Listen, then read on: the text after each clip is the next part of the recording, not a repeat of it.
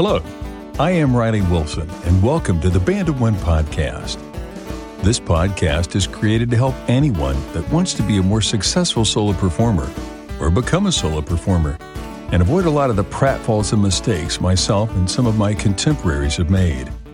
I have over 50 years of live performance experience and will include tips from other top pros worldwide who've done the same thing in their regions. My desire is to make this actionable as well as entertaining. If you like what we do, subscribe and don't forget to share it.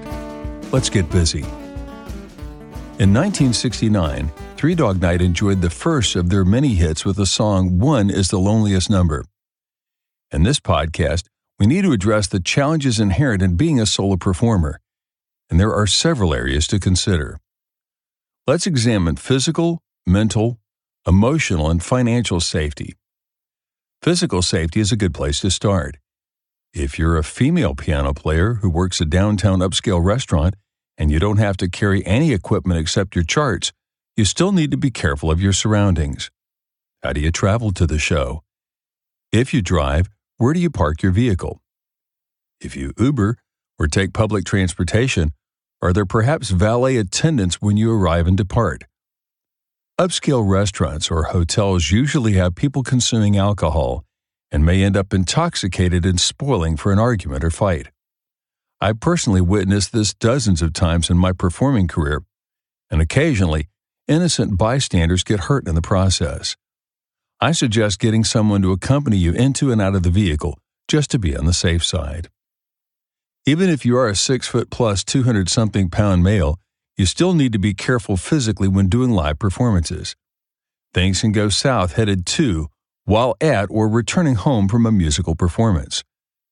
Is your vehicle in shape to make the gig? As I have mentioned before, I usually rent a vehicle on any shows 200 miles or more from my home. This way, if the car stops working en route, I can call the rental car company and have them swap out a working car with no cash out of my pocket. Make sure to get a full tank of fuel before leaving for the show. How about food?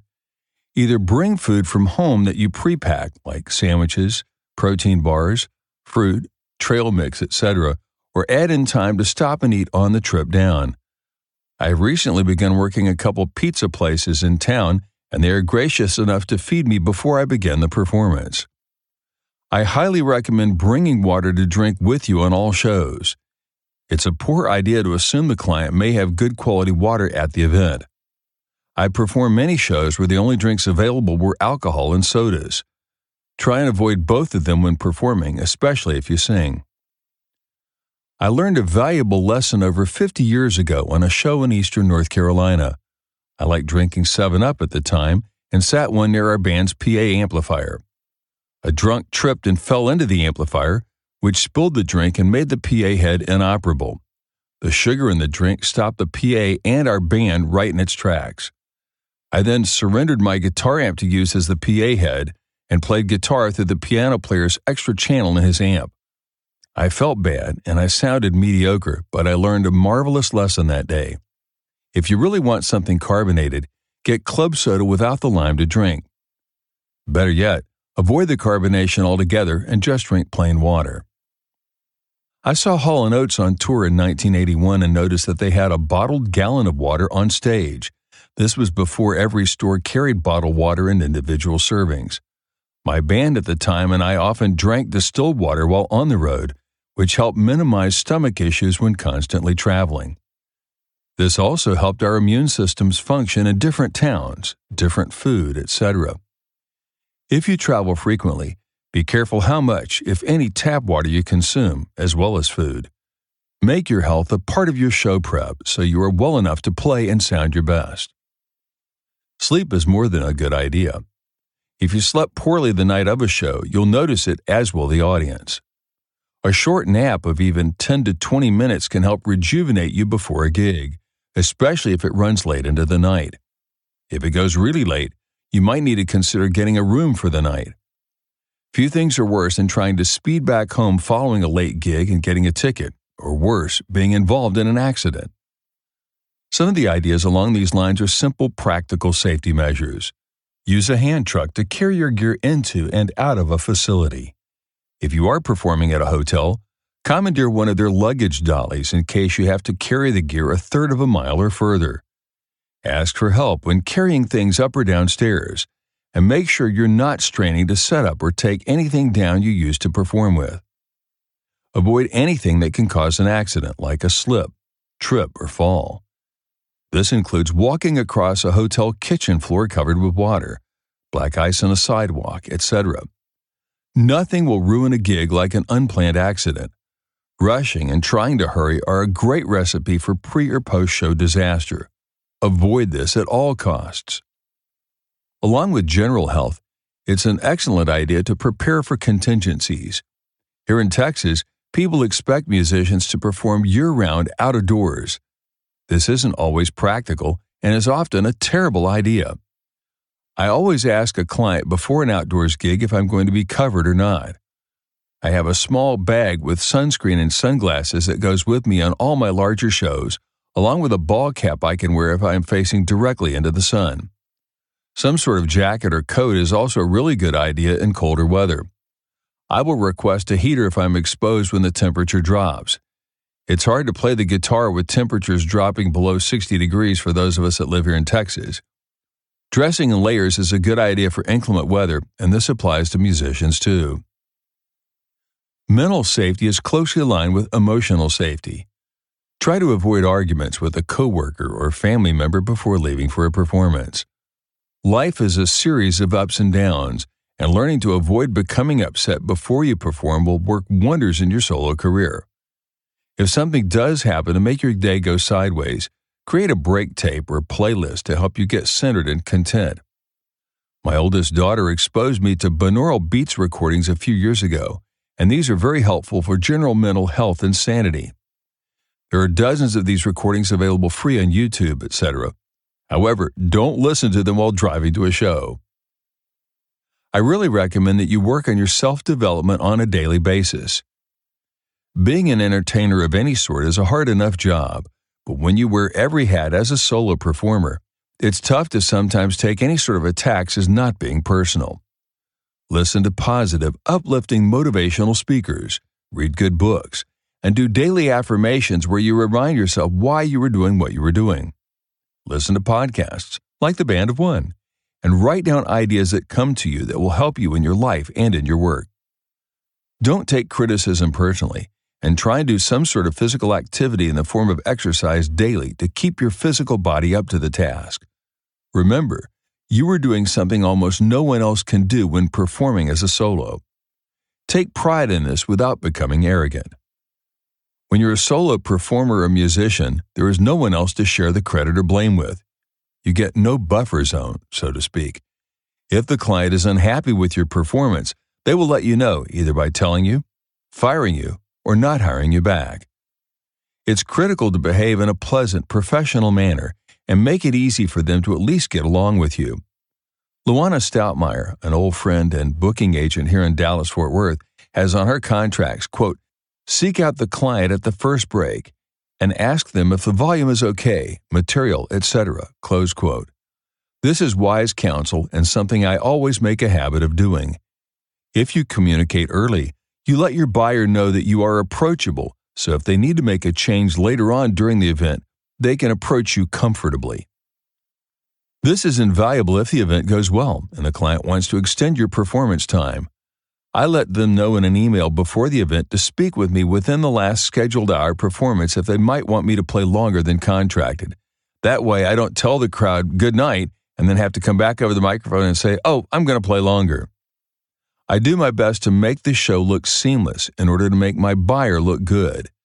Many of my online reviews with sites like The Bash and Gig Salad have noted that the client's friends and family wanted to know where they found me. That translates into additional bookings in the future. If you can afford it, get insurance for yourself in the event of an accident. Many of you may already have this with your current employer. Because I was self employed for so many years, I ended up getting a small accident policy that cost less than $50 a month for our entire family. This worked out well since we had two sons playing high school and ultimately college football. I still keep this policy in place since I am still out actively traveling and performing regularly. Speaking of insurance, some clients and venues will demand that you have performing insurance as well. Because I live in Texas, which is a right to work state, I'm not in the musicians union and generally avoid carrying this sort of insurance policy. I'm not carrying a full van or truck's worth of equipment into most shows like a DJ usually does. I do my best to be very careful when loading in and loading out to not damage a home, business, etc. My motto is like that of the Boy Scouts when camping leave nothing behind but footprints. If the client or venue demands it, I'll ask them to help out with that cost since I don't maintain such insurance on a year round basis. Allow yourself plenty of time before the event in order to set up, get tuned, change clothes, etc. I realize that you're going to have to modify this last one based on your gigs. If you are that piano player that can walk to the gig with your sheet music under your arm or on an iPad, much of this won't apply. It's always good to build in a 10 to 15 minute fudge factor for any job you play away from home. If you have to be ready to perform at 10 p.m., be ready to go at 9:45 p.m. Give yourself extra time since you are a solo performer and you'll be more relaxed and execute the music better. Another thing I will do is ask the client if they need anything special announced. This might be food or drink specials in a club or restaurant, the bride and groom's name when they enter at a wedding reception, etc. If it's handy, Turn off the reverb, echo, or other effects when doing so to make the announcing clearer. Both my EV Evolve 30 and eVerse 8 have a simple input jack on the back panel to allow making this with a foot switch easy to do. Physical security encompasses the entire performance as well as the travel to and from. Again, make sure you're well rested before a performance and focus what you are doing in that moment. Travel in a large metropolitan city like Dallas Fort Worth, where I live, means I really have to concentrate on my driving before and after the show.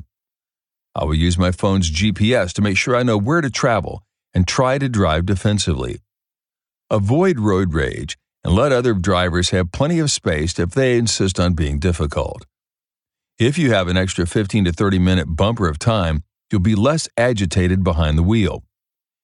If you take public transportation, these factors may not apply to you.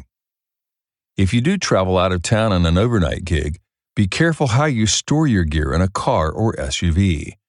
Try and pack everything out of sight, and avoid having any brand names that someone with prying eyes can notice walking beside the vehicle. If you stay at a motel or hotel, try to park right beside your vehicle. That way, assuming that it has an alarm system, the alarm should wake you up if someone were to try and break in and steal the gear.